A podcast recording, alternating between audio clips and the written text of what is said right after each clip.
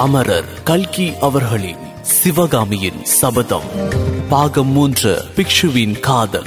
இருபத்தி ஒன்பதாம் அத்தியாயம் காற்றும் நின்றது.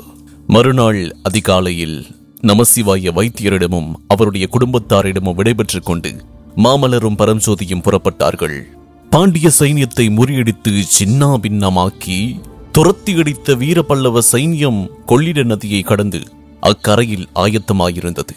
அதிர்ஷ்டவசமாக நதியில் தண்ணீர் குறைவாக இருந்தபடியால் நதியை கடப்பது எளிதாயிருந்தது. மாமல்லரும் பரஞ்சோதியும் கொள்ளிடத்தை கடந்ததும் குதிரை படையை மட்டும் தங்களை தொடர்ந்து வரும்படி காலாட்படையை பின்னால் சாவகாசமாக வரும்படியும் கட்டளையிட்டுவிட்டு மேலே சென்றார்கள். சூரியன் அஸ்தமிக்கும் சமயத்தில் தென்பெண்ணை கரையை அடைந்தார்கள். அன்றைய தினம் வழி பிரயாணத்தின் போது மாமல்லர் அவ்வளவு குதூகலமாயில்லை அவர் உள்ளம் கவலை கொண்ட சிந்தனையில் ஆழ்ந்திருந்ததை அவரது முகக்குறி காட்டியது. கவலைக்கும் சிந்தனைக்கும் தக்க காரணம் இருந்தது. முதல் நாள் மாலை மாமல்லர் திருநாவுக்கரசரை தரிசிக்க சென்றிருந்த போது அந்த பெருந்தகையார் எல்லையற்ற அன்போடு மாமல்லருக்கு ஆசி கூறினார். பாண்டியனை புறம் கண்டது பற்றி வாழ்த்தினார். வாதாபி சக்கரவர்த்தி சண்டையை நிறுத்தி சமாதானத்தை கோரியது பற்றியும் தமது மகிழ்ச்சியை தெரிவித்தார். மாமல்லரின் வேண்டுகோளின்படி காஞ்சிக்கு கூடிய சீக்கிரத்தில் திரும்பி வருவதாகவும் வாக்களித்தார். அப்போது காஞ்சி மடத்தில் கடைசியாக மாமல்லரை பார்த்த சம்பவம் நாவுக்கரசருக்கு நினைவு வந்தது. பல்லவ குமாரா ஆயனர் சுகமாயிருக்கிறாரா? அவருடைய மகள் சிவகாமி சௌக்கியமா? அன்றைக்கு மடத்தில் முன்னம் அவனுடைய நாமம் கேட்டாள் என்ற பாடலுக்கு அந்த பெண் அபிநயம் பிடித்த காட்சி அப்படியே என் மனக்கண் முன்னால் நிற்கிறது. முடிவில் உணர்ச்சி மிகுதியால் மூர்ச்சி தள்ளவா விழுந்து விட்டாள். தந்தையும் மகளும் சௌக்கியமா இருக்கின்றார்களா இவ்விதம் சுவாமிகள் கேட்டுக் கொண்டிருந்த போது மாமல்லருக்கும் ஏதேதோ பழைய ஞாபகங்கள் வந்தன. சிறிது தயக்கத்துடன் காஞ்சி முற்றுகைக்கு முன்னால் அவர்களை நான் பார்த்ததுதான். வராக நதிக்கரையில் மண்டபப்பட்டு கிராமத்தில் இருக்கின்றார்கள். போகும்போது அவர்களை பார்க்க எண்ணி இருக்கின்றேன் என்றார். அதை கேட்டு நாவுக்கரசர் அப்படியா?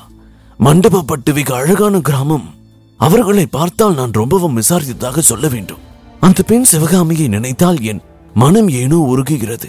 பல்லவகுமாரா ஆயனரிடம் அப்போதே சொன்னேன் சிவகாமியை அன்றைக்கு பார்த்தபோது எதனாலோ இந்த பெண்ணுக்கு ஒன்றும் நேராமல் இருக்க வேண்டுமே? என்ற கவலை எனக்கு உண்டாயிற்று. எங்காபரநாதர் கருணை புரிய வேண்டும் என்றார். மேற்கூறிய மொழிகள் மாமல்லருடைய உள்ளத்தில் பதிந்து அவருடைய உற்சாகத்தை எல்லாம் போக்கடித்து விட்டன. சிவகாமிக்கு ஒன்றும் நேராமல் இருக்க வேண்டுமே என்பதை ஒரு மந்திரம் போல் அவருடைய மனம் ஜபித்துக் கொண்டிருந்தது. அந்த நிமிஷமே சிவகாமியை பார்க்க வேண்டும் என்று அபரிமிதமான ஆசை அவருடைய இருதயத்தின் அந்தரங்கத்திலிருந்து பொங்கி எழுந்து அவருடைய உடம்பின் ஒவ்வொரு அணுத்துவாரம் வழியாகவும் வெளியே வியாபித்தது. அவரோடு கிளம்பிய குதிரைப்படை வெகு தூரம் பின்தங்கும்படியாக தம் குதிரையை அவர் எவ்வளவோ வேகமாக செலுத்திக் கொண்டு போன போதிலும் அந்த வேகம் கூட அவருக்கு போதவில்லை.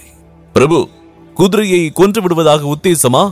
என்று பல தடவை பரம்ஜோதி எச்சரிக்கை செய்து அவரை நிறுத்த வேண்டியதாயிருந்தது.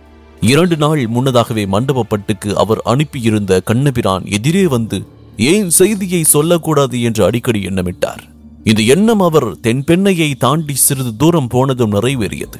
கண்ணபிரான் ரதத்தை வேகமாக ஓட்டிக்கொண்டு எதிரே வந்தான். ஒரு கணம் ரதத்தில் வேறு யாராவது இருப்பார்களோ? என்ற ஆவலோடு மாமல்லர் பார்த்தார். உடனே அவ்விதம் எதிர்பார்த்ததற்கு எவ்வித நியாயமும் இல்லை என்று தாமே சமாதானம் செய்து கொண்டார். கண்ணபிரான் கொண்டு வந்த செய்தி மாமல்லருக்கு முதலில் ஏமாற்றத்தை அளித்தது. பிறகு அதுவே ஓரளவு ஆறுதலையும் மனசாந்தியையும் அளித்தது. அந்த செய்தியானது மகேந்திர பல்லவர் இரண்டு வாரத்துக்கு முன்பே தூதர்களை அனுப்பி ஆயனரையும் சிவகாமியையும் காஞ்சிக்கு வரவழைத்துக் கொண்டார் என்பதுதான். இதனால் தாம் போகின்ற வழியில் சிவகாமியை பார்க்க முடியாமல் இருப்பது உண்மையே. ஆ அதனால் என்ன? காஞ்சியிலே அவர்கள் பத்திரமாக இருப்பார்கள் அல்லவா? யுத்தம் முடிந்ததும் முதல் காரியமாக மகேந்திர பல்லவர் ஆயனரையும் சிவகாமியையும் நினைவு கூர்ந்து அவர்களை காஞ்சிக்கு தெரிவித்துக் கொண்டது மாமல்லருக்கு மிக்க திருப்தி அளித்தது. இதிலிருந்து பல ஆகாச கோட்டைகளை கட்டத் தொடங்கினார். எதற்காக அவர்களை அவ்வளவு அவசரமாக மகேந்திர பல்லவர் காஞ்சிக்கு வருவித்துக் கொண்டார்? எதற்காக தம்மையும் பாண்டிய சைன்யத்தை தொடர்ந்து போகாமல் திரும்பி வரும்படி கட்டளையிட்டிருக்கின்றார்? ஒருவேளை தமது மனோரதத்தை அறிந்து விரைவிலேயே விவாகத்தை நிறைவேற்றி விடலாம் என்ற எண்ணமாயிருக்குமோ? இத்தகைய பற்பல மனோராஜ்யங்களிலும் அவற்றை குறித்து தளபதி பரம்ஜோதியிடம் பேசுவதிலுமாக மாமல்லருக்கு அன்றிரவு நேரம் வராக நதி கரையில் சென்றது. இதற்குள் பின் தங்கிய குதிரை படையும் வந்து சேர்ந்தது. மறுநாள் அதிகாலையில் எல்லோருமாக காஞ்சியை நோக்கி கிளம்பினார்கள். அன்றிரவே காஞ்சியை அடைந்து விடலாம் என்ற எண்ணத்தினால் எல்லோருக்குமே பரபரப்பு அதிகமாயிருந்தது.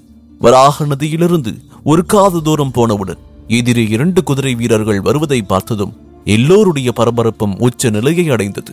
வருகின்றவர்கள் காஞ்சியின் தூதர்களாகத்தான் இருக்க வேண்டும். என்ன செய்தி கொண்டு வருகின்றார்கள்? அருகில் நெருங்கியதும் வந்தவர்கள் குதிரை மீது இருந்து குதித்திறங்கி மாமல்லருக்கு வணக்கம் செலுத்தினார்கள். ஒருவன் மாட்டுக் கொம்பில் வைத்து பத்திரமாய் கொண்டு வந்திருந்த ஓலையை பிரபு சக்கரவர்த்தியின் ஓலை! என்று கூறிய வண்ணம் மாமல்லரிடம் கொடுத்தான். இன்னொருவன் தான் கொண்டு வந்திருந்த மற்றொரு ஓலையை பரம்ஜோதியிடம் கொடுத்தான். இருவரும் உடனே ஓலைகளை படிக்கத் தொடங்கினார்கள். அவர்கள் ஏறியிருந்த குதிரைகள் நின்றன. ஓலைகளை கொண்டு வந்திருந்த தூதர்கள் நின்றார்கள். மாமல்லரை தொடர்ந்து வந்த வீரர்கள் நின்றார்கள். அவர்களுக்கு கொஞ்ச தூரத்துக்கு பின்னால் பெரும் புயலைப் போல புழுதி படலத்தை கிளப்பிக் கொண்டு வந்த பதினாயிரம் குதிரைப்படை வீரர்களும் நின்றார்கள். சற்று நேரம் காற்றும் கூட வீசாமல் நின்றது. மரக்கிளைகளும் இலைகளும் அசையாமல் நின்றன.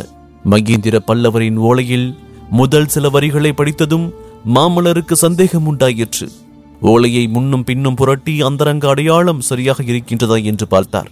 தூதனையும் உற்று பார்த்தார். சந்தேகமில்லை உண்மையாகவே தந்தை எழுதிய ஓலைதான். உடம்பெல்லாம் படபடக்க புருவங்கள் நெறிந்தேற முகத்தில் முத்து முத்தாக வியர்வை துளிக்க கண்கள் கலங்கி கண்ணீர் பெருகி அடிக்கடி எழுத்தை மறைக்க ஒருவாறு ஓலையை மாமல்லர் படித்து முடித்தார். ஓலையில் எழுதியிருந்ததாவது அருமை புதல்வன் வீரமாமலனுக்கு கர்வ பங்கமடைந்த தந்தை மகேந்திரவர்மன் கண்ணில் கண்ணீரோடு மனத்தில் துயரத்தோடு எழுதி கொண்டது. குழந்தாய் என்னுடைய சாணக்கிய தந்திரமெல்லாம் கடைசியில் பயனற்று போய்விட்டன. நான் ஏமாந்து விட்டேன். உன்னுடைய நேர்மையான யோசனையை கேட்காமல் போனதற்காக அளவற்ற துயரம் அடைந்திருக்கின்றேன். மகனே அந்த பாதக புலிகேசி என்னை வஞ்சித்து விட்டான். இரண்டு வாரம் காஞ்சி அரண்மனையில் விருந்துண்டு நட்புரிமை கொண்டாடி சல்லாபம் செய்துவிட்டு போனவன் மகத்தான துரோகம் செய்து விட்டான் தொண்டை மண்டலத்து கிராமங்களையும் பட்டணங்களையும் கொளுத்தவும் சிற்பங்களை எல்லாம் உடைக்கவும் குடிகளை இம்சிக்கவும் அந்த மூர்க்க ராட்சதன் கட்டளையிட்டிருக்கின்றானாம். ஐயோ குமாரா எப்படி உன்னிடம் சொல்வேன்? பல்லவ ராஜ்யத்தின் சிறந்த கலைச்செல்வம் பறிபோய் விட்டதோ என்றும் ஐயுறுகின்றேன். மாமல்லா என்னை மன்னித்துவிடு இதோ என்னுடைய தவறுகளுக்கு பிரயாச்சித்தம் செய்து கொள்ள புறப்படுகின்றேன். மூர்க்க சளுக்க வீரர்களின் கொடுமைகளிலிருந்து நமது குடிகளை காப்பாற்ற புறப்படுகின்றேன்.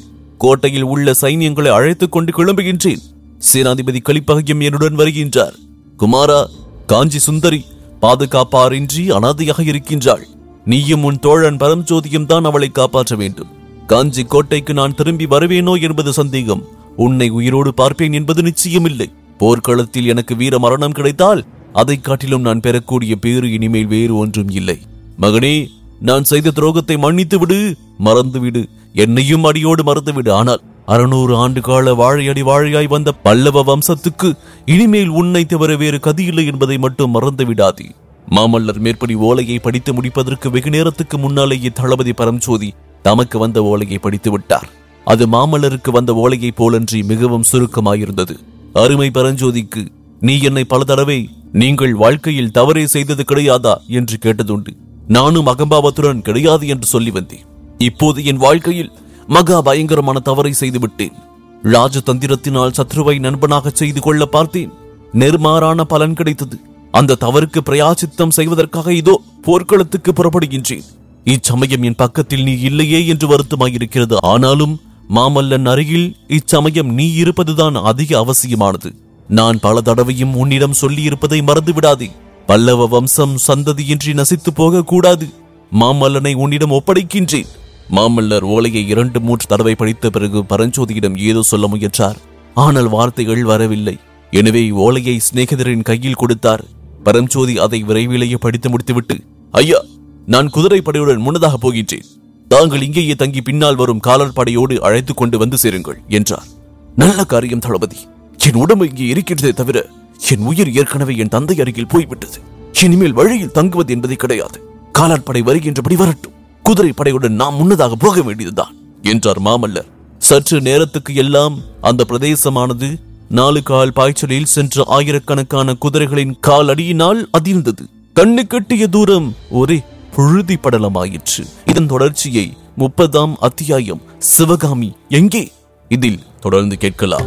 இக்கதையினை உங்களுக்காக வாசித்து நான் டிஜே முருகா. உங்கள் கருத்துக்கள் மற்றும் விமர்சனங்களை ஃபேஸ்புக் மூலமாக தெரிவிக்க Facebook dot com slash Murugan dot radio மற்றும் Instagram handle Murugan dot DJ மேலும் ஐந்து நட்சத்திர மதிப்பெண் வழங்கிட ஆண்ட்ராய்டு மற்றும் ஆப்பிள் ஸ்டோரில் சவுத் ரேடியோஸ் டாட் காம் என்ற செயலியை தரவிறக்கம் செய்யுங்கள். மீண்டும் சந்திப்போம். நன்றி வணக்கம்.